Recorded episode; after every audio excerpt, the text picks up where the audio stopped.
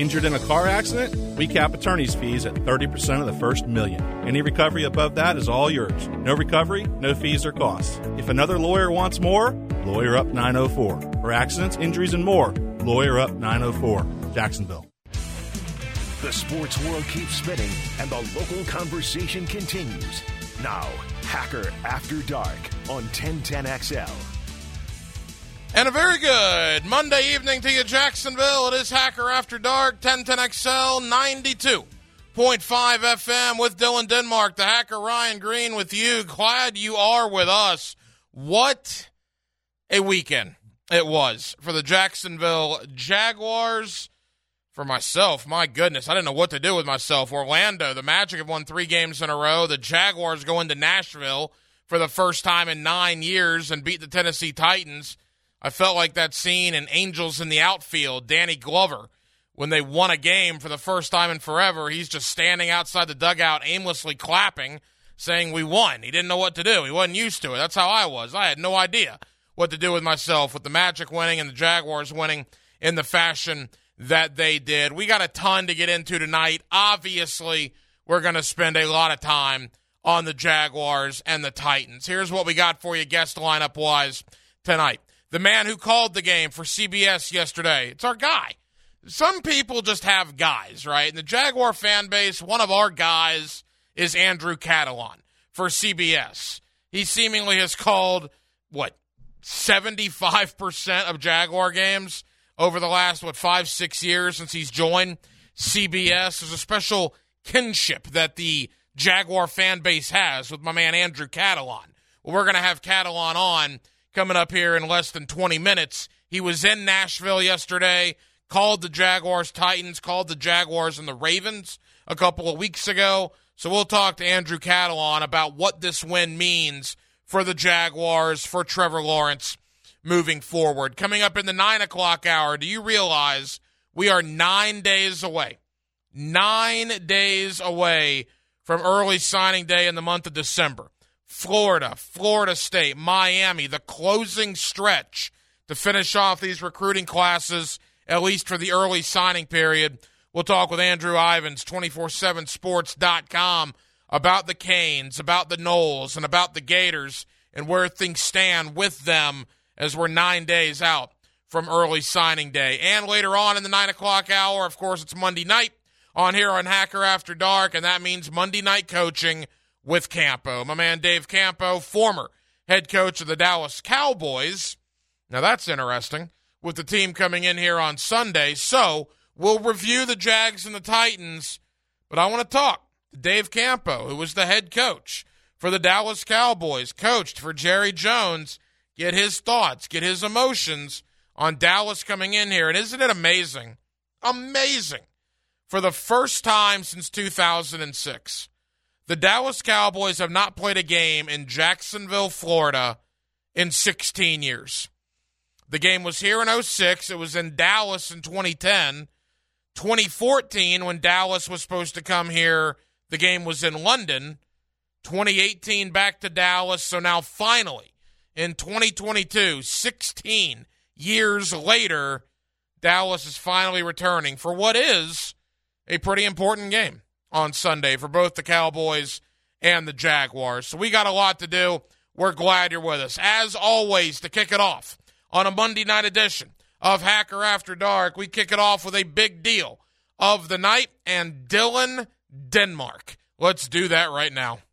Time now for the big deal of the night What's the big deal? What is the big deal? No big deal. It is a big deal. on Hacker After Dark. You know, as Trevor Lawrence was taking a knee yesterday, while he was jawing, mixing it up with the Titans defenders who were trying to bull rush Luke Fortner for no reason with 30 seconds to go in the ball game, one song from a famous Hollywood film just kept echoing in my mind.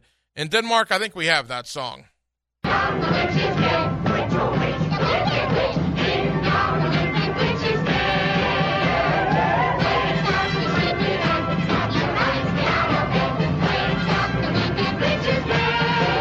That's what I thought yesterday. That is absolutely what I thought yesterday. Going back to the Wizard of Oz. The Wicked Witch is dead. For the first time in 3,318 days, the Jaguars went into Nashville, Tennessee, and they won a football game. It was November of 2013. And I understand, look, I mean, I get it. People are talking all day about playoff scenarios, and they're only, the Jaguars are only two games back with four to go. And if Jacksonville can get to eight and eight, or you know nine and uh, you know get to nine wins and win the division, and that's all great. You know, whatever happens, happens. I'm not banking on that. Tennessee a two game lead with four to go. They're still in prime position, even though they have to play the Jaguars again in Week 18. So I'm not getting my hopes up necessarily for a postseason run. If it happens in 2022, that's outstanding and that would be hot fudge on top of the ice cream. That would be a cherry on top of the ice cream. But for me, yesterday was about going into Nashville and beating the crap out of a team that has beat the crap out of the Jacksonville Jaguars for really going on 20 plus years. Yesterday was about going into their house like they have done to us so many times and pushing them around. How many beatings are the Tennessee Titans responsible for here in Jacksonville and in Nashville?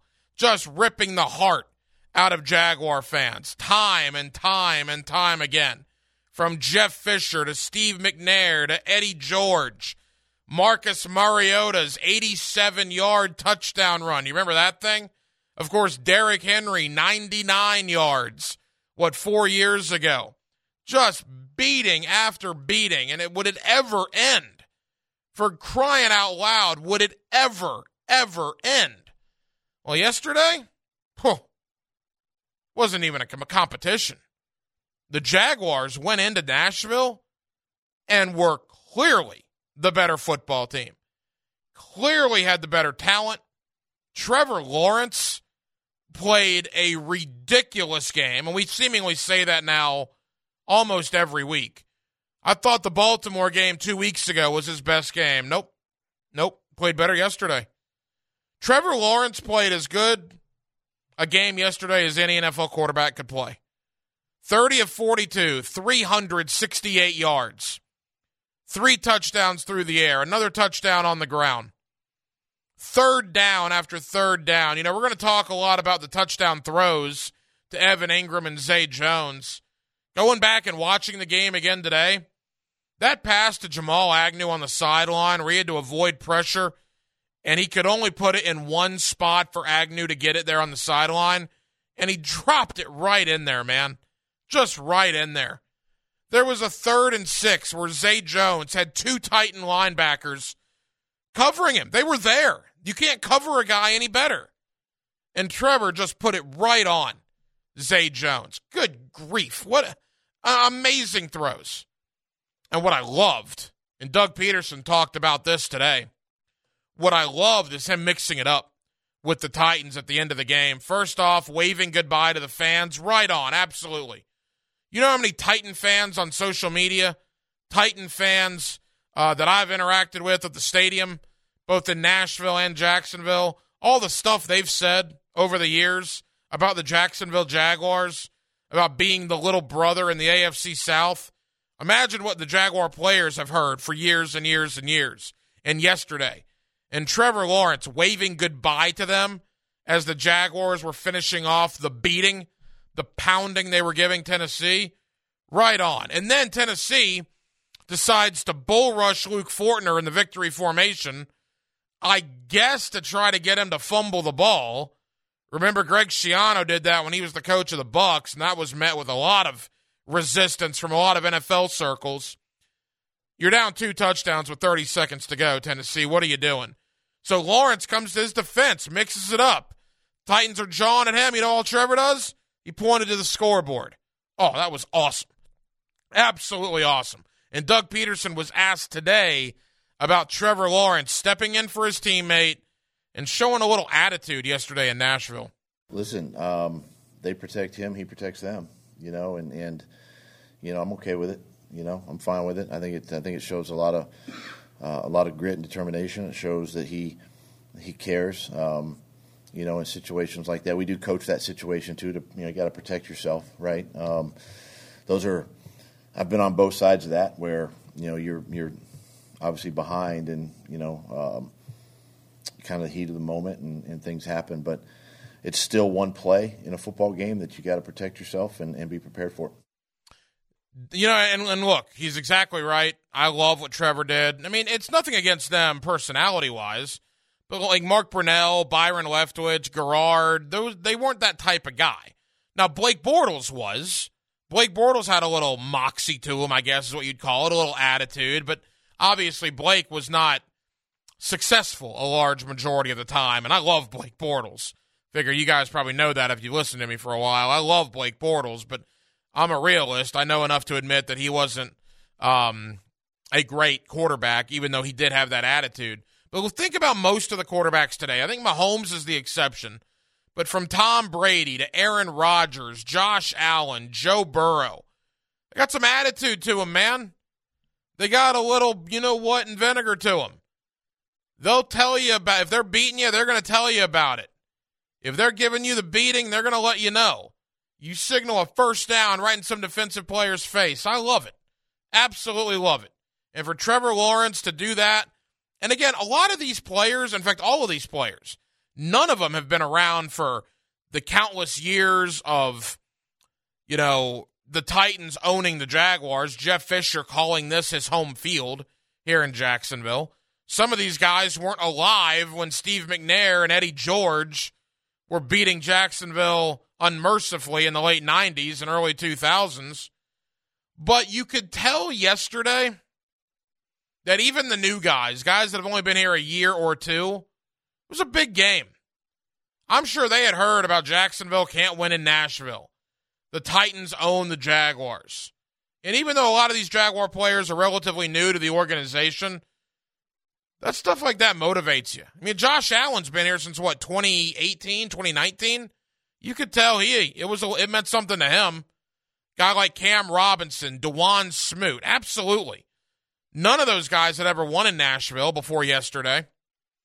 And it wasn't just the way the Jaguars won the game, right? When, when you think about the future of this division, the Jaguars will be picked by a majority of publications, in my opinion, to win the division in 2023.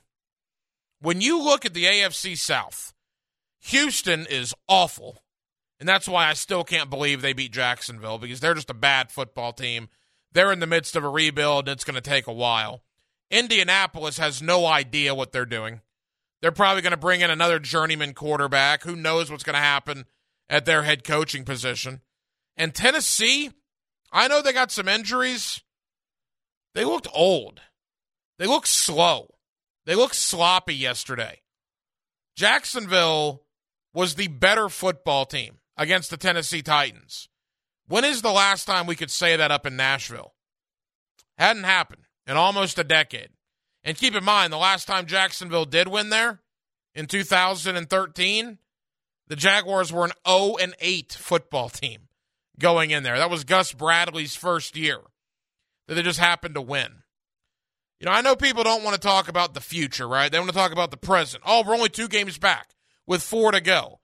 Yeah, you are. And, and, and I hope that Jacksonville beats Dallas, Tennessee goes to LA and loses to the Chargers, and that would mean Jacksonville controls their destiny with three games to go. And that would be awesome. That would be phenomenal and I'd be all for it, and that would be great.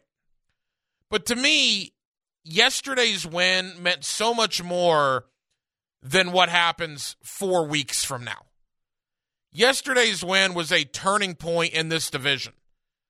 This division has been run by Deshaun Watson in Houston, by Peyton Manning and Andrew Luck in Indianapolis, and by Tennessee's quarterback committee, which has included, I think, at the very beginning of the division, Steve McNair. Then you went into Vince Young. Then you went to Marcus Mariota. And now you've had Ryan Tannehill there the last couple of years. The Jaguars have only had one division title since the AFC South started in 2002. One. And that, of course, was in 2017. But watching Trevor and this team go into Tennessee, a place that has been a house of horrors. Denmark, that's horrors, not the other one. Horrors, Denmark. Get your mind out of the gutter. A place that has been a house of horrors for the Jaguars, and to just absolutely pummel Tennessee in the fashion that you did. I hope things work out at the end of this year, but I am foaming at the mouth for 2023. You give me Calvin Ridley. You hopefully re sign Evan Engram. You get another draft class. You might sign one or two decent free agents. Whew. It's a Jaguars division, man. Barring something catastrophic like an injury or anything along those lines, barring anything like that, this is the Jaguars division in 2023. And we have not been able to say that for a long, long, long time. 641 1010 is the phone number on the phone line and on the text line. Designed by Lifetime Enclosures. If you want to shoot a text, feel free. Monday Night Football going on right now. They're just underway out in Arizona, the Cardinals and the Patriots. I guess Jacksonville, you need to root for Arizona. The the wild card is probably out for the Jaguars. Um, look, either Baltimore or Cincinnati is going to be a wild card. So that takes one of the wild card spots. Miami is going to be a wild card. That takes another wild card spot. And right now, the seventh playoff spot, the third and final wild card, is between the Chargers, the Jets, and potentially the Patriots, all of whom are at seven and six. So you still hypothetically could get in play for a wild card, but your best chance is the division. The Jaguars' final four games against Dallas this week at home. Then you go to the Jets a week from Thursday. I mean, two games in four days that are going to be vital. Then Houston, and then Tennessee. The Titans' schedule's hard. At Los Angeles, home Houston, Dallas, and then here in Jacksonville. So the Dallas Cowboys are going to have an enormous impact on what happens in the AFC South. An absolutely enormous impact. And we have Denmark, give me a this just in here on Hacker After Dark. We got a little breaking news right here. This just in on Hacker After Dark. Kyler Murray of the Cardinals scrambling was not hit. Has gone down with a what appears to be a non-contact injury and based on his reaction, it doesn't look good. He had a hamstring injury a couple weeks ago. He missed a game. Yeah. Might have been that. Uh, we'll see. I don't know. I don't think they're looking. They're not looking at his hamstring. They are. Uh, so we'll see what happens. But he was not touched, and he went down. And he's pounding the turf in frustration. So Kyler Murray, which is really unfortunate for those of you in fantasy football.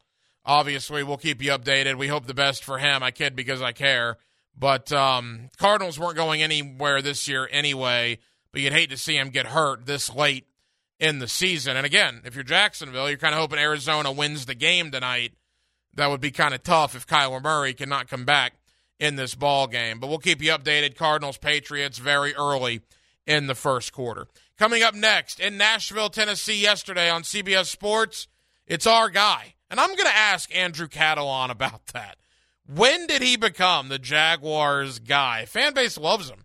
You find out Catalon's calling the game on CBS, people are fired up. We'll talk Jaguars Titans. We'll talk Trevor Lawrence. Let's get into the Jaguars turning the corner in the AFC South with Andrew Catalon of CBS Sports. That's next on a Monday night edition of Hacker After Dark with Dylan Denmark. The hacker Ryan Green with you, Jacksonville. We're glad you're with us. It's 1010XL and 92.5 FM.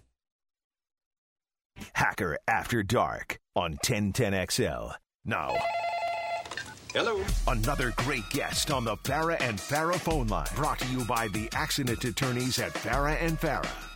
Back here on 1010XL and 92.5 FM in the city of Jacksonville. We are glad you are with us. What a win for the Jacksonville Jaguars yesterday up in Nashville, ending a nine year losing streak in Nashville to the Tennessee Titans. A man that called it for CBS Sports is Andrew Catalon, and he's always kind enough to join us here on 1010XL. Andrew, how you doing?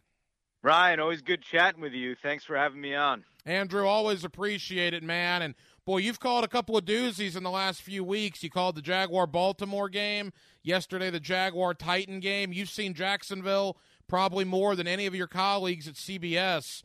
Boy, it clearly looks to be a different team, Andrew, right now. No doubt about it. I just sense the uh, confidence and swagger in this team, led by Doug Pederson and Trevor Lawrence, is is very different than any of the previous Jaguars teams that I've seen, especially the last few years. I just even in our production meetings with them Saturday night at their hotel in Nashville, just got a real sense of confidence from them that they know what they did in Detroit wasn't who they really are, and they felt very resilient, and they were they, they were in a good frame of mind the night before that game, and it showed. Even though they fell behind seven nothing, I thought the Travon Walker forced fumble was a huge play in that game early, and it just got that sense that they this is a different team, and I give them a lot of credit starting at the top with Doug Pederson. You know, and, and to come back from where they were last week. I mean, the NFL it's so week to week, Andrew. But last Sunday in Detroit was a disaster. I mean, the Lions didn't even punt the football, and then you're going into Tennessee, a place they hadn't won in what 3,300 plus days, and to put forth a performance like that, my goodness, shows the growth of this football team. No doubt. I mean, I think that they didn't really have an explanation as to what happened in Detroit. Just said they came out flat. Obviously, the ETN fumble on the second play, I thought changed the tenor of that game. I also think Detroit's pretty good, as we saw. They they beat up Minnesota yesterday, so that, that that's a nice ascending team in the Lions. But you know, it's easy to say, "Oh, that wasn't us," and then come out and and then you got to show it, and they did. I mean, they, they they really did. I thought that the Tennessee team, even though they were really banged up defensively you know the style Mike Vrabel wants to play. When when they're down, they try, they try to punch you in the mouth. They try to play physical, and they couldn't do that against Jacksonville yesterday. I I know all the numbers added up to Jacksonville throwing the football a lot. Tennessee's got a good run defense, but they haven't been able to stop the pass. Doug Pederson knew it. They everybody knew it, and, and Tennessee still couldn't stop them. So I thought Trevor Lawrence played a great game. You would have no idea that his toe was bothering him and they really fired on all cylinders on all, in all three phases. It was a very impressive effort. Andrew Catalon, CBS Sports, here with us on 1010XL in Jacksonville. You saw Trevor as a rookie. You've seen him now in come from behind victory over Baltimore and maybe his best game as a professional yesterday against Tennessee. You also get to talk with him on a, on a pretty regular basis when you're calling these games, Andrew. How would you describe Trevor Lawrence where he is December 2022 compared to where he was last year right now, which is about the time Urban Meyer was fired? There's no comparison. I mean, I just I don't think that unless we were in the building, we could really sense how much of a mess last year was. I mean, you could you can sense it when you were watching them play or a little bit in our meetings, but I just never felt like I knew who Trevor Lawrence was when I would sit with him last year. I just felt like there was so much going on in his mind, so much to process as a rookie and Urban Meyer and all the losses, something he wasn't accustomed to. And now in these meetings, obviously I've, I've gotten to talk with him a, few, a little bit more. I, I just I just get a quiet confidence in him. He's just very comfortable in his own skin, which is not something I would have thought to say a year ago. Uh, I think that Doug Pederson has been the perfect head coach for him. Uh, I think that Doug has a great relationship with him. They see things the same way. I think there's more talent around him as well. We saw that yesterday with Evan Engram and, and Christian Kirk on a whole this year. I just really feel like this is the Trevor Lawrence that the Jaguars and their fans thought they were getting. I think they're finally getting him now. And Andrew, look, and maybe it's a little thing that I'm making too much out of, but but I'm curious you know, Patrick Mahomes is probably the exception, but you look around the league from the elder statesmen like Aaron Rodgers and Tom Brady to Joe Burrow and Josh Allen. Quarterbacks have a little moxie to them, man, a little attitude in today's day and age. And Trevor yesterday, you know, waving goodbye to the Titan fans or mixing it up with the Titans on the kneel down there and then pointing to the scoreboard. I mean, Jaguar fans here absolutely ate that up yesterday. They loved every bit of it because we haven't really had anybody like that at the quarterback position here in Jacksonville.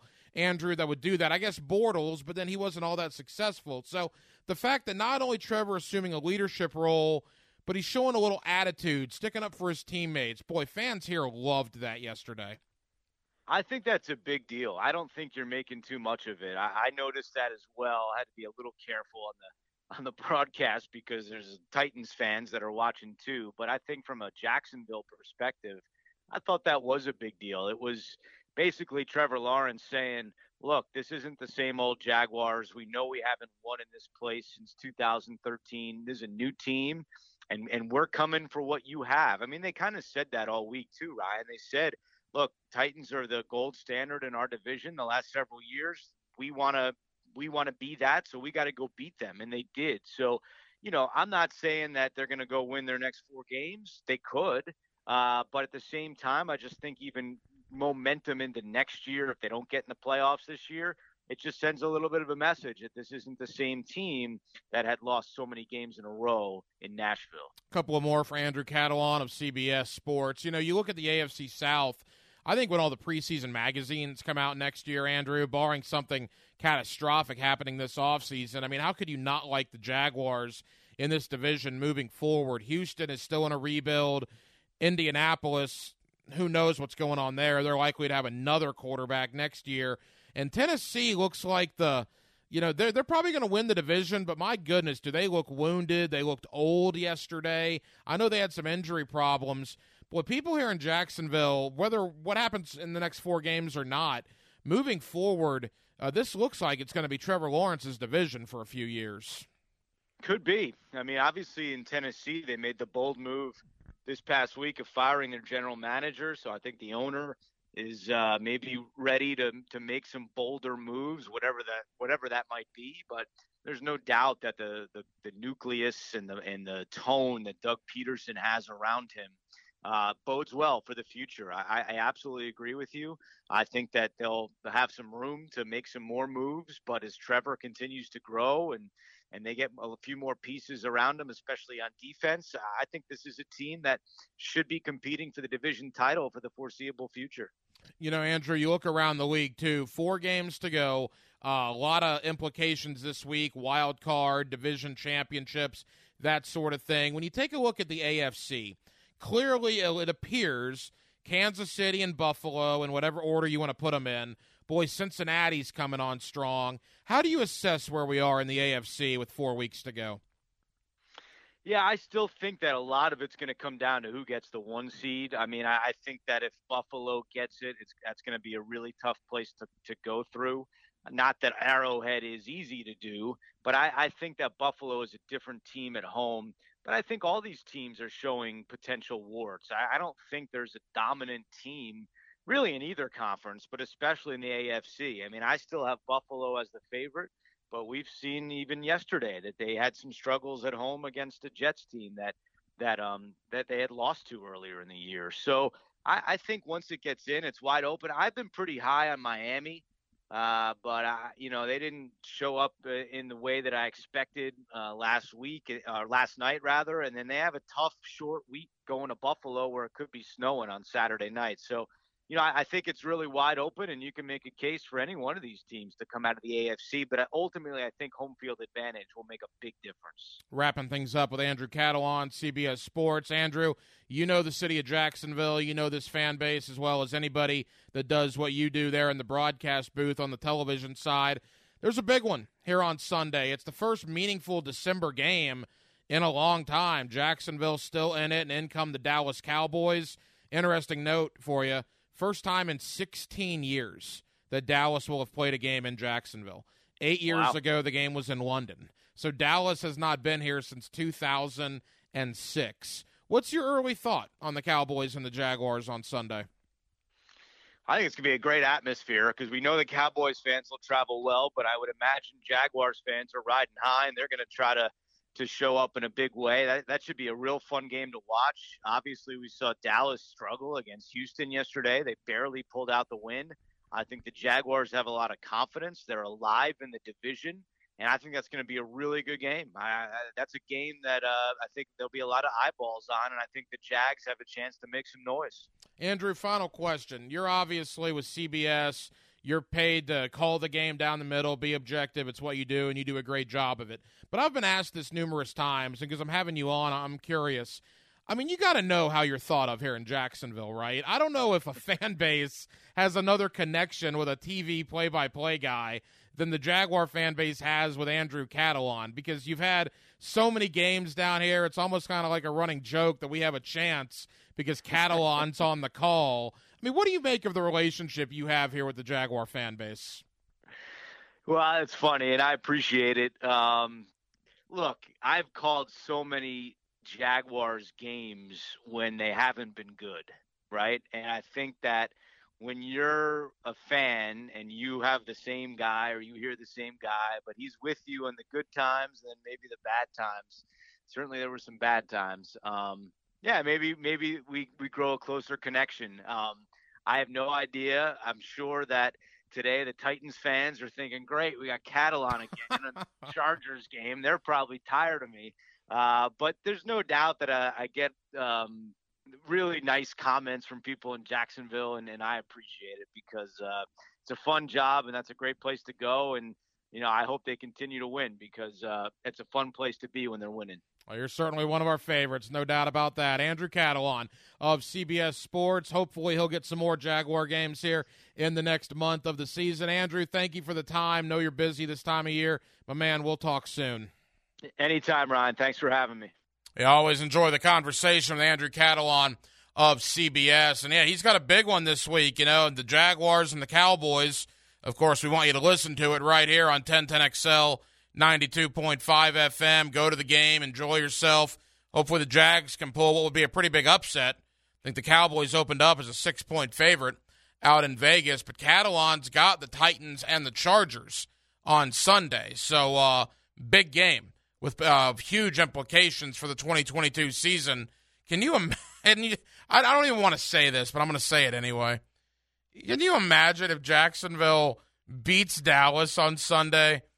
and then everybody goes rushing home. And if if the Chargers beat Tennessee, Jacksonville would control their own destiny at that point with three games to go. Cowboy fans are annoying as hell. Well, there you go, Leon. Absolutely. I don't necessarily disagree with that. Um, now look, at the Cowboys, or I'm sorry, Cowboys here and then at the Jets in a 96 hour span, that's tough. I mean, that is tough. You're going to have two games in four days, potentially with huge ramifications for your season. One at home, one on the road.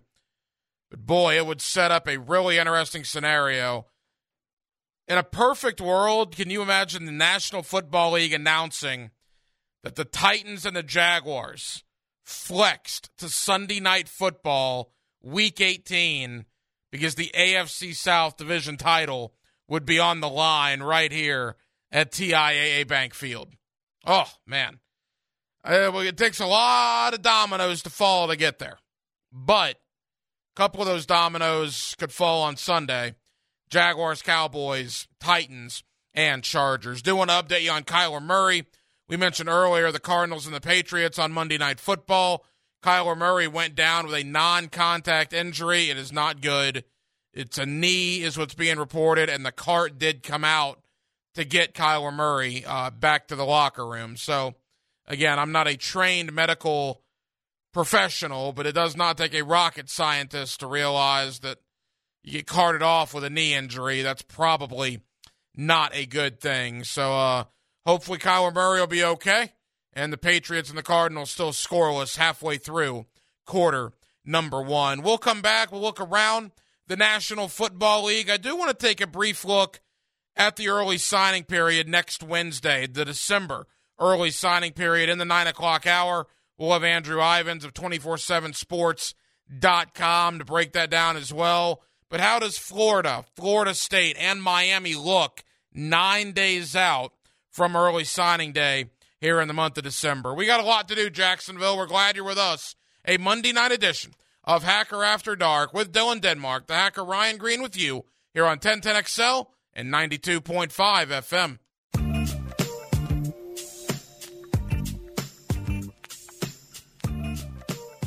This is Hacker After Dark on 1010XL. Hacker After Dark, 1010XL, 92.5 FM, a Monday evening. Glad you are with us. Denmark had a fun time down at the uh, Walt Disney World Resort. According to my phone, I'm not sure how accurate it is, but it says that over the 48 hour period I was there, I had 19 miles of walking between the Magic Kingdom, Hollywood Studios, and Epcot. That seems like a lot. It does. Well, no, we were there 11 hours on Friday, another seven hours on Saturday, so 18 hours in the park. Uh, you want to talk about the guy that was ready to go back to the hotel on Saturday night? That was me. How many Uh, kids were screaming around? Oh man, I mean, look, my my kid loves it. I mean, I love it. I mean, it- it's hard not to love Disney, um, particularly when your three year old sees all his favorite characters and just goes bonkers. But it's some work, man. I'm not 29 anymore. I'm not 34 anymore. You know, I'm not gonna go as far as to call myself old yet, although I am turning 40 next year, and I was uh, I was feeling those 19 miles come Saturday night, or I mean, heck, cut it in half. Even if it was 10 miles, it was still a long way. I was happy though that I got to go on Splash Mountain for the uh, final time. They're shutting that down because after 30 years of it being there, uh, I guess uh, it offends people now, so they're changing it up, and it's going to be shut down between uh, January 2023 and late 2024 when they'll open it up as something else. So if you're going down to Walt Disney World in the next six weeks, I would highly uh, recommend that you ride Splash Mountain because it'll be gone forever come January the 23rd. And they said the lines there are astronomical for people that want to ride it one more time before it's uh, it's gone and opened as something else. All right, I put this on Twitter earlier today, and it's something that I found very interesting. You know, we talked about Christian Kirk, Zay Jones, and Evan Engram this offseason, and about what those guys have brought to the Jaguars, what they would bring to the Jaguars when they were signed. Oh, you spent too much money on him. Oh, Evan Engram's a bust. All he did was drop balls in New York. Zay Jones is just a guy. Christian Kirk was never a number one. You vastly overpaid him. All right, well, all those were probably true. Here's what I know. You want to know what I know? I know in 13 games for the Jacksonville Jaguars, those three combined have caught 188 passes for 2,077 yards and 13 touchdowns. 188 catches between the three of them for over 2,000 yards and 13 touchdowns. Christian Kirk is going to be a 1,000 yard receiver. Heck, Zay Jones may be a 1,000 yard receiver. And Evan Engram's on pace to potentially set the all time Jaguar record for receiving yardage. I'm pretty, pretty sure he set the record for a single game reception yardage by a tight end yesterday 11 catches for 162 yards and a couple of scores. So you add Calvin Ridley to that. We know Kirk will be back. We expect Zay Jones to be back. Evan Engram's a free agent. To me, after yesterday's performance, he became the top priority for me for as far as in house guys, getting guys back in the fold for 2023.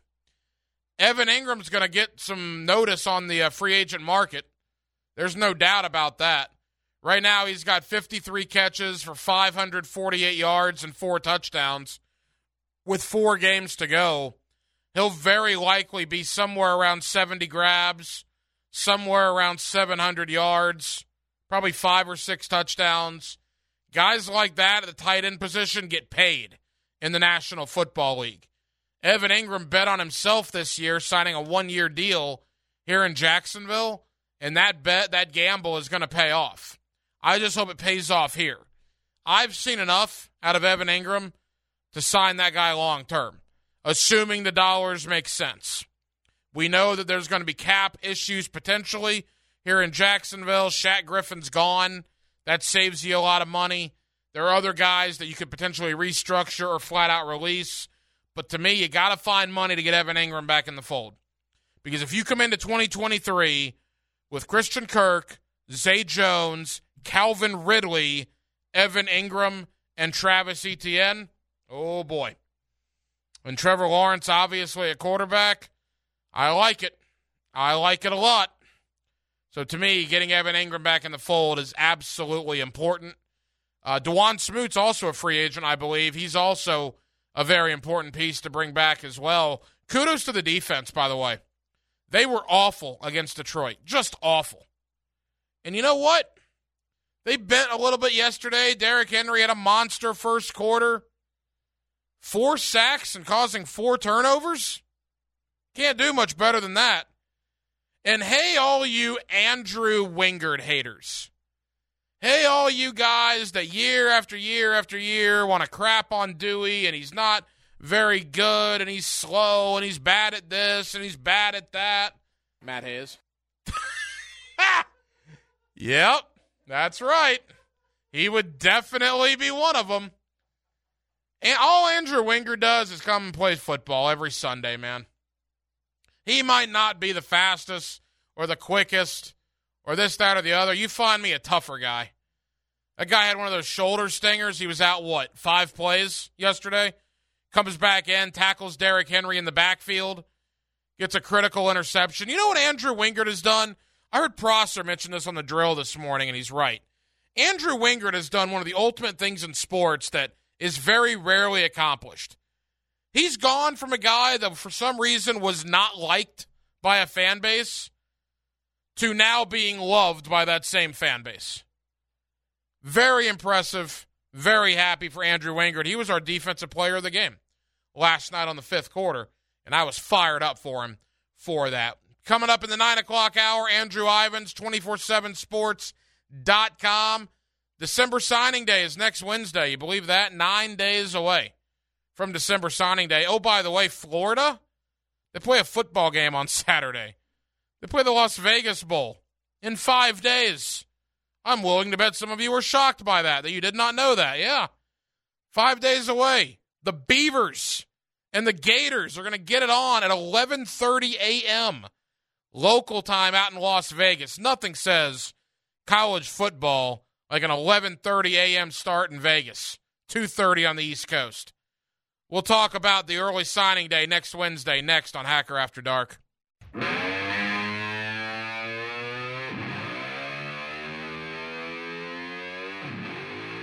Hacker After Dark on 1010XL.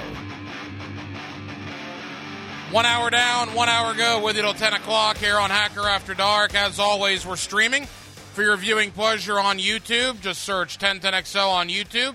Hacker After Dark will be there till 10 o'clock tonight. Also on Twitter, at 1010XL on Twitter.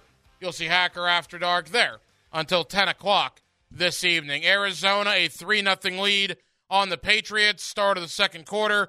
Again, Kyler Murray carted off the field at the uh, like the third play of the game. It was right at the beginning of the game.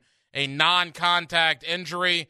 The Cardinals have listed him with a knee issue, and again carted off the field. So uh, that's not good, obviously. So uh, we'll hope the best for Kyler Murray moving forward. Next Wednesday is the first signing day, the December signing day for uh, colleges all over the country. Now, the transfer portal has complicated things a little bit. Obviously, everybody's talking about the portal, so you may not realize that we're nine days away from the December signing period. Let me tell you where the local teams stand. According to 247sports.com, the Miami Hurricanes currently ranked number seven in the 247.com composite. They have 23 commitments for the 2023 class. They got two five star commitments, four 10 star commitments, and 11 three star commitments. Coming in at number 11, the Florida Gators. They have 22 commitments to their class, 18 four stars, and they have four three stars. And then finally, Florida State is coming in at number 18 on this list. Only 16 commitments. We know the damage that Mike Norvell does in the transfer portal. And keep in mind, Florida State's not losing a lot of guys. There is a mass exodus going on in Coral Gables and in Gainesville, so they're going to have more numbers to fill with bodies. That's not necessarily the case at Florida State. They may not sign or bring in as many guys as the Hurricanes or the Gators, but Florida State currently number 18, one five stars, seven four stars, and eight three stars. Again, December has a signing period, and February has a signing day as well. Most of the hay will be in the barn in nine days. I'd say roughly on average 75 to 80% of prospects commit in December now.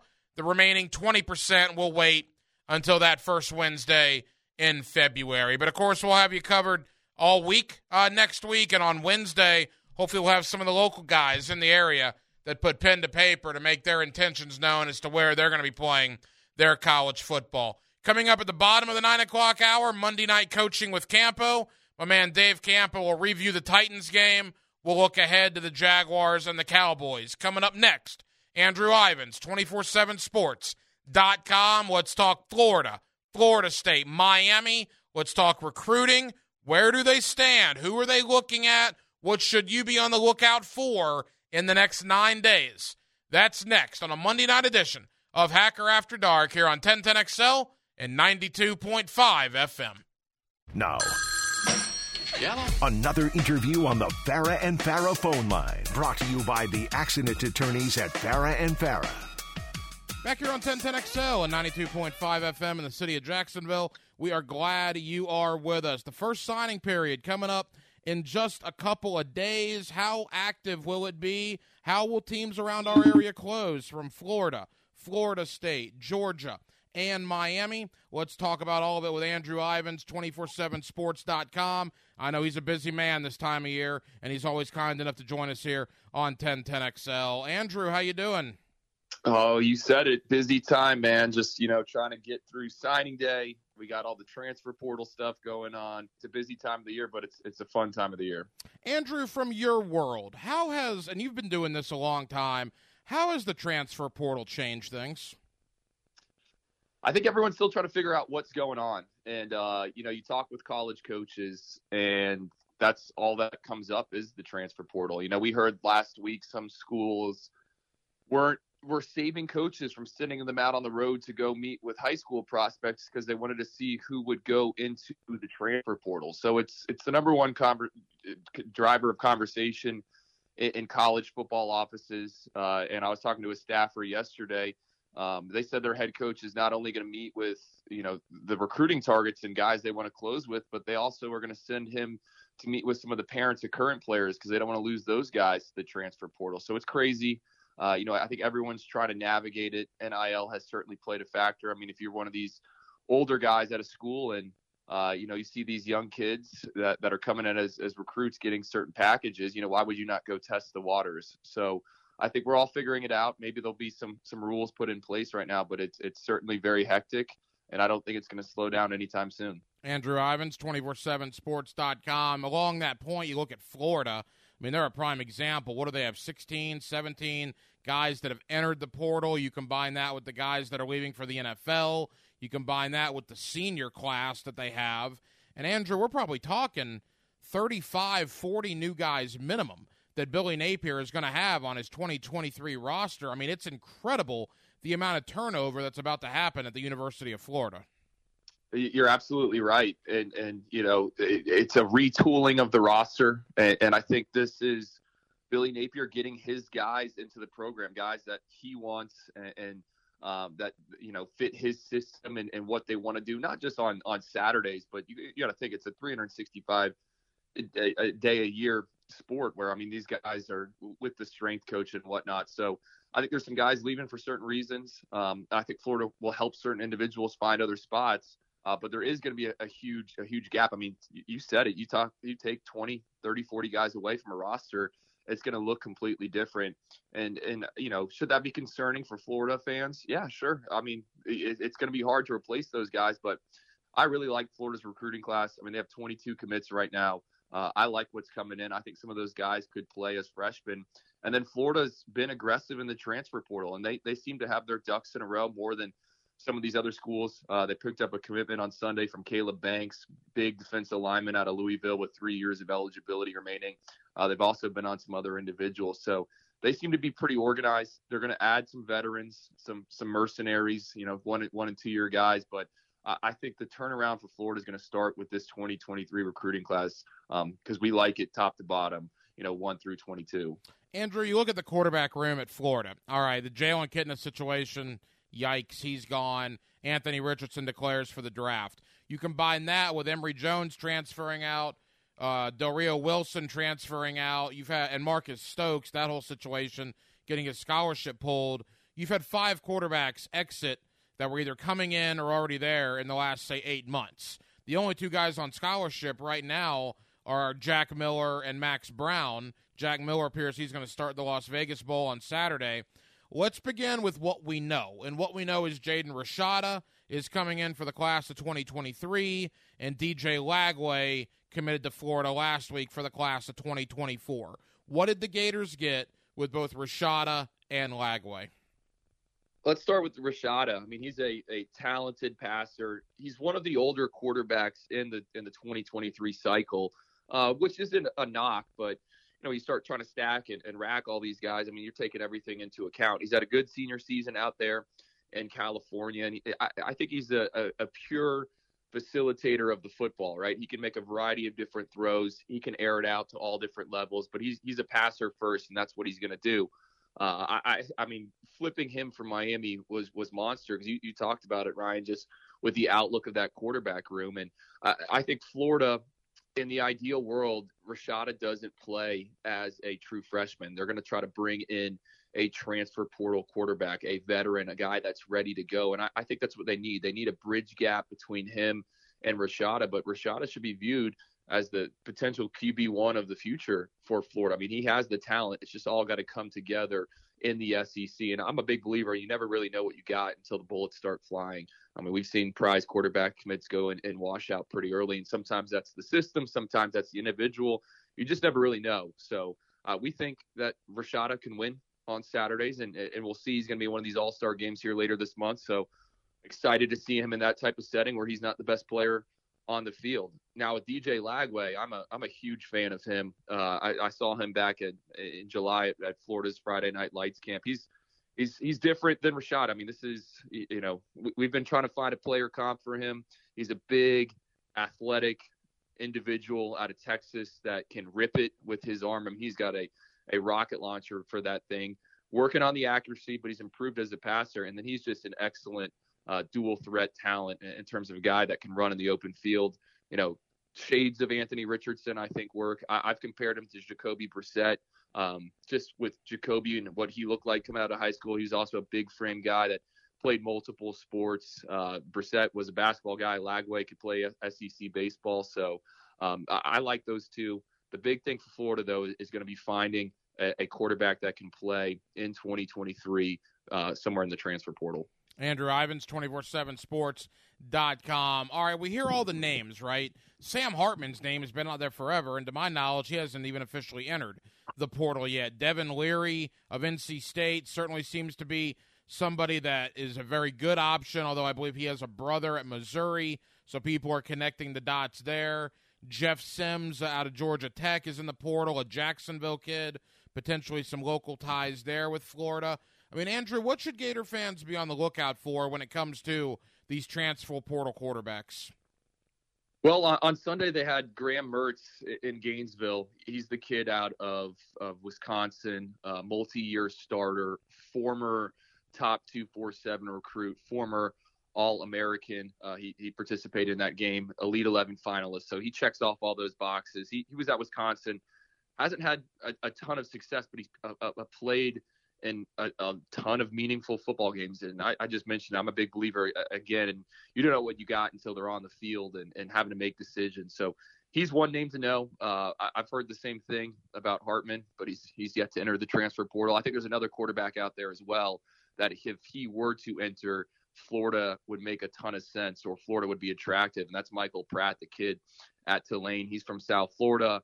Uh, played for the South Florida Express, which is one of the top seven on seven organizations. He's really tied in to a lot of the, the skill players, and he's had a great career at Tulane, who has obviously won 10 games and is playing in the Sugar Bowl. So, you know, I think my, my hunch is Pratt has, has, you know, owes it to some of those people in the locker room before he, he, he decides what he's going to do about his future. But that, that's a name to know as well. Jeff Sims, it sounds like Florida – I don't think they're on the on the same page there. I've been asking around, and, and Sims just spe- spent the weekend um, at, at, Nebraska on a visit.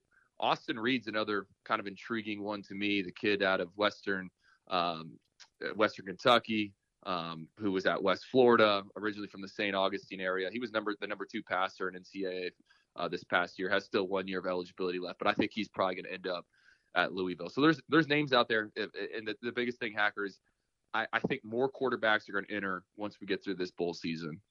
Yeah, I certainly do as well. And by the way, I've heard the same thing about Jeff Sims and Austin Reed, so I think you and I are on the same page there. I don't necessarily know if Florida is in the cards, but uh, it's interesting because look, Florida needs to do what Florida State has done. Say what you will about Mike Norvell, he revolutionized that roster, Andrew, in the transfer portal. You could argue they're top ten, top dozen guys are transfer portal guys that got them to nine and three, and they're going to boat race Oklahoma to get to ten wins here in a couple of weeks. So I think Billy Napier needs to follow the blueprint that Mike Norvell had in Tallahassee. Right, right, right. And I mean, Jordan Travis, I think a lot of people forget he's a, a transfer quarterback. I mean, everyone just assumes they signed him out of high school, but he came over uh, from Louisville. No, no, you're right. And Florida State went through some growing pains last year, and, and, now they're seeing the fruits of the labor. Right? They, they they hit the transfer portal hard, and more importantly, um, they have a high success rate of, of getting production from those guys. And and you talk with college contacts and, and people inside personnel departments. Um, the transfer portal can be good, but it can also be bad. You know, you're not going to hit on everyone. I mean, Miami took a bunch of kids last year; they haven't really panned out, and and you got to be successful um, and, and, and you got to get it in line. And I think with, with Florida State, I mean, just looking at it big picture, it's set up perfect right now. Um, you know, transfers know that they can go there, uh, make the league. Um, and, you know, so Norvell, I've talked with him. He, he wants to take the best football players. So they're recruiting really well at the high school ranks. But if there's a transfer out there, he, he's also not afraid to use a, a counter and a number on that. And once you get this thing rolling, I mean, there, there's tons of momentum because you got the good prep kids that want to go there, and then you have your kind of pick of the litter uh, when it comes to the transfer portal. But no, Mike Norvell has done an excellent job, and they too will also have a great 2023 recruiting class committed. Final moments here with Andrew Ivins of 247sports.com. All right, briefly on Miami, and then I want to get to your thoughts as uh, the first signing day here approaches. Miami did not have the year on the field that they wanted. People are not, at least people I talk to, Andrew, are not necessarily upset with Cristobal. Is more they're concerned about five and seven, including five losses at home. He needs to turn that around next year. I think get to seven and five, eight and four minimum, or at that point, I think people will start at least whispering what's going on here. Having said that, how is he doing on the trail right now? Uh, well, yeah, I, you're right. The, he's got to get to seven or eight wins next season. And I don't want to say it's going to be difficult, but we, we just mentioned with Florida losing all those bodies. I went back to, to Miami's week one, two deep, right? Uh, when they played Bethune Cookman. Since that game, they've lost 22 guys, I think, at the last count that are either in the transfer portal, uh, have transferred elsewhere, or, or graduating. So they're losing a, a ton of guys. And um, you know, they Mario Cristobal wants to flip that roster. I thought they'd be a little more aggressive in the transfer portal right now, but it seems like the focus last week and this week is keeping this 2023 recruiting class together. It ranks number seven right now. Uh, after Sunday, they picked up a commitment from Christopher Johnson, speedy running back out of the Fort Lauderdale area. He's Florida's 3A champ in the 100 and 200 meter dash, so he can move. But uh, you know, they, they got to hold on to these guys. Cormani McClain, nation's number one corner. Everyone thought he was going to pick Florida. He ended up picking Miami. That's a guy that could potentially be on the field day one next season. I mean, Miami plays Texas A&M. I think it's week two or week three. They're going to need him to get some meaningful reps. I mean, they only have like three scholarship safeties right now, uh, and the corner board doesn't look um, it, it, much better. Francis Mauigoa, five-star offensive lineman. they have been fighting to hold on to him Uh, and actually, this past weekend, they had his brother, who's a transfer linebacker out of Washington State. They brought him in on a visit. So sounds like he's going to stick. But the, the priority for Miami is going to be get through the next nine days, get these guys signed, and then they are going to have to go in the transfer portal um, and look to get some some veterans that can make an impact, like Florida State did, and like what Florida's trying to do right now. You mentioned we're about a little over a week away from the December signing day. By the way, I, and this is a topic for another day. With bowl season, there's a thousand people in the transfer portal, and you have the first signing period. I think something's got to be done, Andrew. There just seems to be too much congested in here in the month of December. But again, different topic for a different day. It is it is the way it is right now. Gator fans listening, if you want to throw in a Seminole thought or two, what should folks be on the lookout in the next nine days? I know Florida is still in with a couple of guys, and there's a thought that they might be able to flip one or two guys at the final minute. Well, we got some big three battles to kind of keep an eye on here um, over the next nine days. One of them is Rueben Bain, uh, defensive lineman out of Miami Central. They're going to play for a state title on Friday night, uh, Miami Central uh, versus American Heritage, and one of the better games uh, nationally. Um, and, and Bain is he just spent the weekend at Florida State. He's scheduled to visit Miami this weekend, but again, he's announcing a commitment on Friday night during the state title game. I asked him how he plans to do it. He says he's just gonna like lift up a shirt or something after a sack. So I think he's either gonna throw up the U or do a, a tomahawk chomp.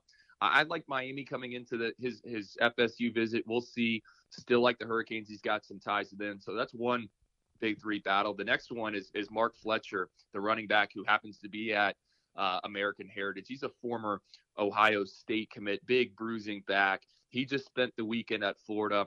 Everything I'm hearing suggests that Florida will be the pick. I think they got a good package in place for him. I think he likes that style of offense, but he too is scheduled to visit Miami this weekend. So those two are duking it out for that. And, and then there's one more Florida Miami battle. Samson Okunlola, a big uh, offensive lineman out of Massachusetts. He calls himself the pancake honcho. He just spent the weekend at, at UF as well. Some UF buzz, but Miami's also in there. I think his commitment is Thursday the 15th. So those are the battles. Those are the ones to follow. And then there's going to be surprises. I mean, there always is. Mario Cristobal he pulls some stuff out of some some tricks out of the bag at the last minute. And Billy Napier, he's a good recruiter as well. So uh, a ton to follow over the next few days. Final question for you, Andrew. And again, know you're busy, man. Really appreciate the time. Uh, Jordan Hall from right here in Jacksonville, West Side High School. He's like the last really, really highly rated guy in Northeast Florida that's yet to commit. Everybody in the country wanted him. I think he's down to a Final Four, which includes Georgia, includes Florida.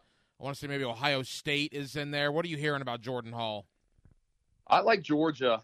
Um, you know, right now, and I say right now because things can always change, and just with the whole NIL current system, I mean, it's un- unpredictable as ever in, in, terms of trying to peg where these kids go. I, I think it's a Georgia. Florida battle. LSU's also in there um, in a few different programs, Ohio State, but you know, I always every time I've talked to Jordan in person, I've got that Georgia vibe. Um, and and he brought up, you know, how back in I think it was June or July, he spent four days in Athens just watching film with Kirby Smart and, and Tray Scott. And to me, it, it just feels like Jordan understands that he can go to UGA and they're going to turn him into a day one or a day two draft pick. That's just that's just what he thinks and what he believes. And, and when Georgia can point to what they did last year, and how many guys they had selected early on, and how many guys they're gonna have selected moving forward, um, it, it's a it's an easy kind of slam dunk, I think, for them. Andrew Ivins, 247sports.com. Andrew, get as much sleep as you can, man, this week. You will be a very busy man next week. Uh, we'll let you rest a little bit after that, but maybe around the first of the year, we'll get you back on. We'll see where the dust is at at that point, and begin looking ahead to February because, of course, there will still be some uncommitted prospects that will sign in February. Always appreciate you, my friend. Of course. Thanks for having me on.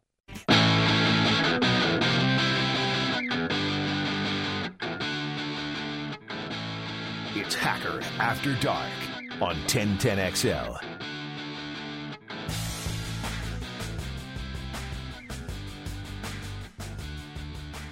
Now, Hello. Another great guest on the Farah and Farah phone line. Brought to you by the accident attorneys at Farah and Farah. Back here on 1010XL and 92.5 FM in the city of Jacksonville. We are glad you are with us. What a win for Jacksonville yesterday in Nashville for the first time in nine years. The Jaguars go up to Tennessee and come back with a W. It's Monday night on Hacker After Dark. That means it's Monday night coaching with Campo. Our man Dave Campo joins us here on 1010XL. Coach, how we doing? I'm doing great, Hack. And and can I start this off with something? Absolutely. This, uh, all you Jaguar fans out there, in the last four games, you've seen a generational quarterback that has evolving in front of your eyes. In this game, great throws, uh, many under pressure, many uh, with contested routes. Avoided the rush, eyes down the field. He's doing a great job with that stiff arm on the on the TD run. Two minute drill. That's two out of the last three games. He's led a two minute drill. One before the half, couple before the half, and one to win the game. 180 passes without an interception. Last four games, 10 TDs, zero interceptions. He's he's evolving, guys. We can be excited about that. There's a lot of reasons to be excited after yesterday, Coach. I, I think first and foremost, you know, the mental block. A lot of these guys were not here for a lot of the game. Certainly, the fan base, the media alike. Uh, you could tell yesterday was a big deal, even for the new guys on the roster to go to Nashville, Coach, a place that this team hasn't won in almost a decade, and to not only win, but essentially to beat the crap out of their arch rival in Tennessee on their field. You saw Trevor Lawrence waving goodbye to the Titan fans, which everybody around here just loved yesterday. So yeah, it's a win to go from four and eight to five and eight, but I think in the grand scheme of things, it's almost like ding dong, the witch is dead, kinda. That was a big mental hurdle, not only for the team, but I think for everybody in this city. There's no question about that. You know, uh, I, I, think uh, Leon uh, on the fifth quarter has put it very succinctly. Uh, you know, Tennessee has looked like the looked at the Jaguars like they're the the big brother, and Jacksonville's the little brother. And any way you look at it, when you've got that situation, there's a lot of emotion involved. And I think this football team gets it. Uh, they showed it the way they played. They played hard, even though there were still some mistakes, but they played extremely hard in this game. And and really, uh, it's such a big game because really, in in two games against the Baltimore Ravens, who are an excellent football team, against the Titans, who are leading the division, they've come to the front and they've played well. There's no doubt. Again, Monday night coaching with Campo, Dave Campo here with us on 1010XL and 92.5 FM. All right, you mentioned Trevor Lawrence, and I think your opening thoughts there are what everybody has been hoping for here in this town since they drafted him in April of 2021. Coach, simple question. Why? Why is he so much better now than even he was, say, six weeks ago? Well, it's experience, learning, and an excellent coaching staff that, that you know is is grooming this young man. You know, early in the season, uh, like I said, this this in, at the beginning, 180 straight passes without a, an interception. That's that's a second to, to David Garrard uh, when he was here. And that in itself, early in the season, was not the case. You know, he was forcing some things. He was doing some things in the red zone, throwing interceptions. He understands the game now. He's getting a feel for, you know, the the pace of the game. His his eyes are much better. You know, he's he knows where everybody is around him. He knows when to get moving, and his eyes are still down the field. All those things are are experience, uh, and he throws the ball away when he has to. He's making good decisions as opposed to some good decisions and some real bad ones. You know, coach, you look at quarterbacks around the league, and I'm just thinking off the top of my head, maybe Mahomes is the exception, but you look at a Tom Brady, you look at an Aaron Rodgers, a Joe Burrow, a Josh Allen. I mean, I just named a lot of good ones. And they got a little attitude to him, coach, a little moxie. And and for Trevor Lawrence yesterday, leaving that game to wave at the Titan fans, and then when there was a scuffle at the very end, he was protecting Luke Fortner, who the Titans decided to bull rush in the victory formation. Trevor getting in there, mixing it up, exchanging words, and then pointing to the scoreboard right at the Titans defense.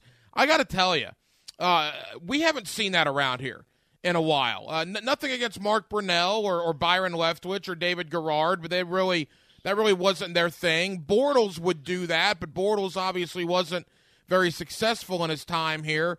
I think the fan base, the media, you you also factor in where it was in Nashville. Boy, I think that was a really really good sign that Trevor not only is taking ownership of this team, but he'll protect his guys. And you could tell there was a little little moxie to him yesterday. Well, there's no question, and and that's one thing that I didn't mention in that opening statement. You're seeing the leadership showing up even after the ball game against Detroit, I think he, in a way, called out the entire football team, including himself, uh, with the with the situation that we had, uh, you know, the boat race up at, at Detroit, and to, to to add to that, what he showed in this game, the things you just said, I think this guy is becoming a leader. I, I've I've always felt that he was com- uh, extremely competitive, but I think a lot of people looked at his demeanor like you know not enough uh, fire. Well, I believe he's got fire, and I think he's starting to feel like with his with his uh, performances, he's starting to take control of the football team, and that's what you need from your quarterback. And I think that bodes well for the future. Monday night coaching with Campo, our man Dave Campo, former head coach of the Dallas Cowboys. That's interesting. We'll get to that here in a moment with the game coming up on Sunday here in Jacksonville. Coach, I'm going to give you these numbers 188 catches, 2,077 yards, and 13 touchdowns. All right, 188 for 2,077 and 13 touchdowns. That's what you've gotten in 13 games from Zay Jones, Christian Kirk, and Evan Engram. Is there any other way than to say those signings to this point have been worth the money? Oh, I think they're worth the money. Absolutely. I, I you know, again, uh, do they, you know, we're hopeful for Calvin Ridley. Absolutely. You know, he may be a number one. Maybe these guys that you're talking about are not necessarily number ones, but, you know, that improvement has made a difference in this season. And if you look back, you know, in the games that we could have won that we didn't because of, you know, a, a, a really bad play, whether it's a passive, uh, you know, interference, a roughing the passer, you know, uh, penalty situations. If you if you put those in the win column, you'd say this was a tremendously successful season not just for the quarterback, for the entire team or the receivers. And I think the receivers have been a big part of that. And I think there's a great relationship right now with those guys with Trevor. And I think that's important. I think a lot of those guys will be back next year. Hopefully, Engram will be back next year. Coach, it's not all sunshine and rainbows on offense. They're having a problem running the football. Trevor was absolutely dynamic yesterday without really any threat of a running game, which to me makes what he did all the more impressive. But they do need to run the ball. I mean, if you don't run the ball, eventually that's going to be very badly, uh, very bad for you. So, what is the problem right now? Because it wasn't that long ago, ETN had three consecutive 100 yard games. Boy, he hasn't gotten it going at all here in the last couple of weeks. Well, first of all, I think a little bit is a is a, a you know, and and this is not the main thing, but I think there's a little bit of a confidence issue with uh, with uh, Tra- uh, Travis. You know, when you watched him yesterday, even when he got into decent position, what did he do? He really locked up on the football. He didn't really make any, you know, decisive uh, cuts. And I think that's because, you know, he, he in his mind, you know, I've got to protect the football because he's he's fumbled the ball in, in critical situations. And once you get into that situation, you you know it, it, they're going after the ball.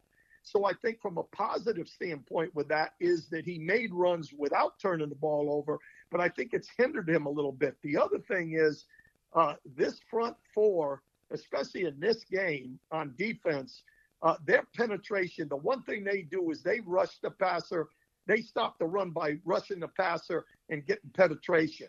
And our offensive line had problems yesterday blocking them.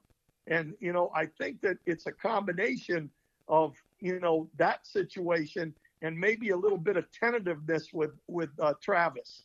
And, you know, hopefully uh, the offensive line will get better. There's no way we could run the ball yesterday.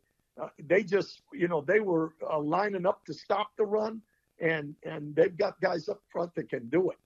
Couple of more for Dave Campo. It's Monday night coaching with Campo here on Hacker After Dark. Coach on the defensive side of the ball. Look, there was some bad issues yesterday. Derrick Henry had almost 100 yards rushing in the first quarter.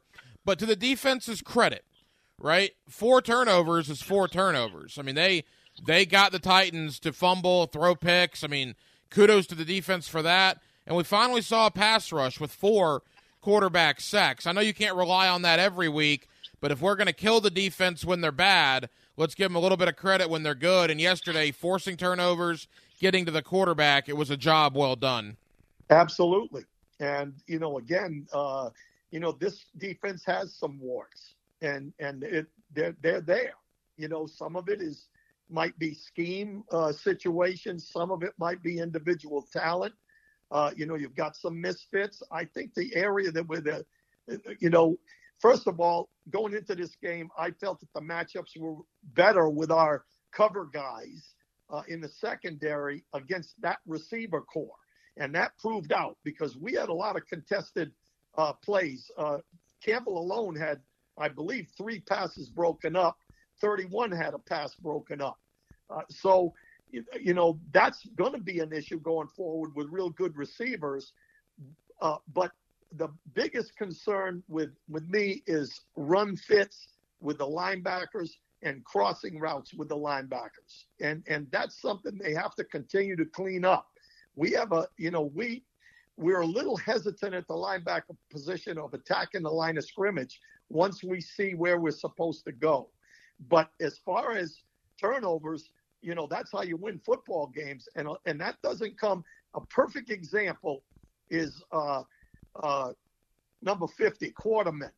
You know, on the on the throw over to uh, number 22 on that one where he's running down the sideline. Quarterman wasn't in the right spot off the play action, but his hustle and his hit caused the fumble that went to uh, Josh Allen.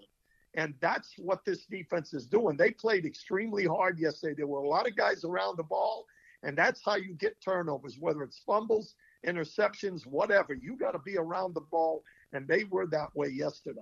Coach, final question before we get into this week's game. So quickly, uh, when you watch Devin Lloyd, uh, I know he had been struggling. He had lost his job, quite frankly. Chad Muma came in to replace him. Did Devin Lloyd play better, in your opinion, yesterday? Yes, I think he played better. And you know, again, that's uh, you know getting him on the field. You know, he had to start in the ball game. You know, and and, and you know those are things that uh, he needs. And you know, they're they're doing less things on defense than they've been doing, and I think that helps him a little bit. He still has a ways to go, but you know when you look at those two rookies, uh, uh, Lloyd and Muma, you know they're going to make some mistakes. That's rookie, rookieism, I call it, and you know they're going to do that. But I think he played better yesterday.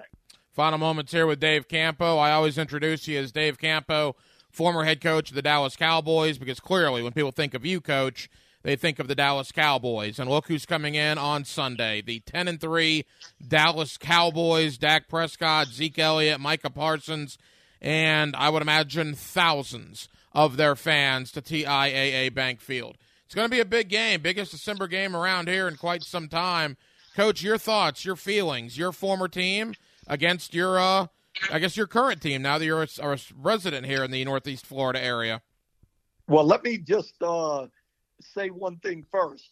Uh, I was recognized five times out and about this week, and all of it was because I was with the Jaguars, ah, not, the, not the Cowboys. Nice. So, uh, you know, that's good. I, I am a Jaguar right now. There's no question about it. Uh, you know, I was with the Cowboys not only as a head coach, but with them for 18 years total. So I have some loyalty to the Cowboys, but uh, you know I'm rooting for the Jaguars this week. Uh, there's no doubt in my mind I'm I'm now a Jaguar with this team coming in.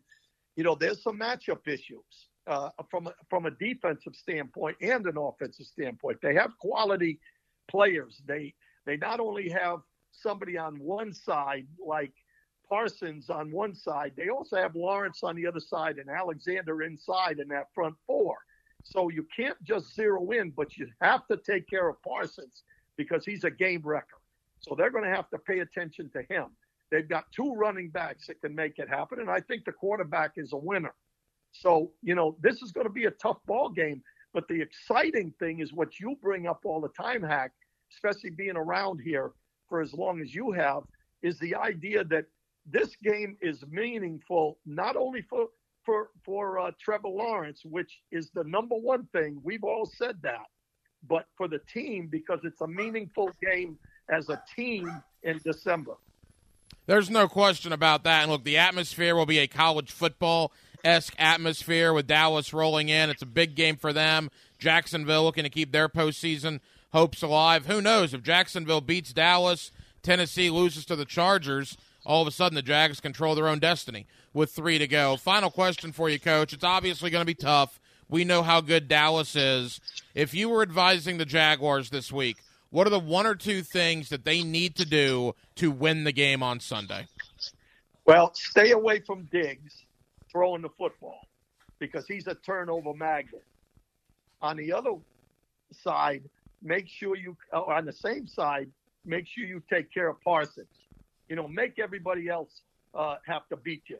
Don't let him uh, control and wreck the game. Those are two things from an offensive standpoint. They've got to get the running game going this week. If they don't, they're gonna have a problem because if you get in third and long against that football team, you you've got a problem. They can rush the passer. On defense, they've got to make sure that they don't get uh, Parsons or excuse me, uh, Zach uh, Zeke Elliott or or Pollard get going, and you know they've got to they've got to play some coverage against those against those uh, receivers.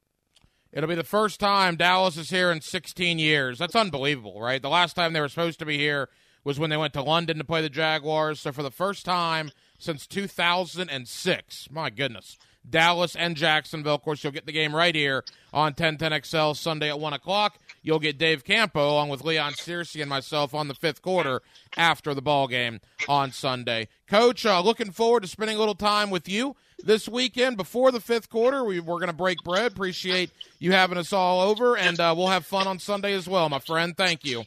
You're welcome. And and one thing uh, beside that, that 2006 game, we whipped their butt, and I was here.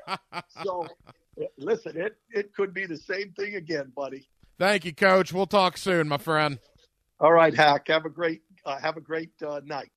And there you go. Thank you to Dave Campo. Monday night coaching with Campo here on Hacker After Dark. Again, what a win! What a win for the Jacksonville Jaguars yesterday in Nashville. And again, I don't know. Look, you go from four and eight to five and eight. Yeah, you're still in it. You're two games out with four to go, and that's great. And that's certainly a big, big deal. There's, I don't want to downplay that. But yesterday's win to me was that ding dong, the witch is dead moment. I mean, how many beatings have we all experienced? Media, fans, obviously, obviously the players. Beatings have we experienced in that stadium? Really going back some 23, 24 years since that stadium opened, but particularly in the last decade. And to go in there, to go into Nashville and just push the Tennessee Titans around, oh, was glorious. And then for Trevor Lawrence to wave goodbye to the fan base, point to the scoreboard when the Titans were jawing with him at the end of the game, again, glorious. So it was a great day all around for Jacksonville and for this fan base. Absolutely no question about that. Well, that'll just about do it for what has been a very busy Monday night edition of Hacker After Dark. We got a lot of people to thank, including Dave Campo, who uh, former head coach of the Dallas Cowboys. Cowboys come in here on Sunday, and what's a big game, biggest December game we've had in Jacksonville in quite some time. But coach says, look, he's a Jaguar, so uh, certainly loved his perspective here tonight. Thank you to Andrew Ivins of 247sports.com. The first signing day, the December signing day, next Wednesday. Florida, Florida State, Miami, all looking to close out strong and build up these 2022 2023 recruiting classes. So thank you to Andrew Ivins. And then, of course, Andrew Catalon of CBS Sports, the man that called yesterday's Jaguars Titans game for CBS. He's always kind enough to join us here on 1010XL, and we certainly appreciate that. Well, that'll do it. Tomorrow night is our late night. Where else would you rather be? I mean, are you kidding? Where else would you rather be on a Tuesday night from 10 to midnight than right here with Dylan Denmark and yours truly on Hacker After Dark? We'll have a lot to do on our late night show. We kind of let it all hang out on our late night show, and we hope you join us tomorrow at 10 o'clock. Dylan Denmark was your producer tonight. Dylan, great job as always. I'm the hacker, Ryan Green, in Jacksonville, thank you for spending part of your Monday evening with us right here on Hacker After Dark on 1010XL and 92.5 FM. So for all of us here on HAD, have an absolutely terrific remainder of your Monday, and we will do it all over again on a Tuesday beginning at 10 o'clock. Until then, good night, Jacksonville.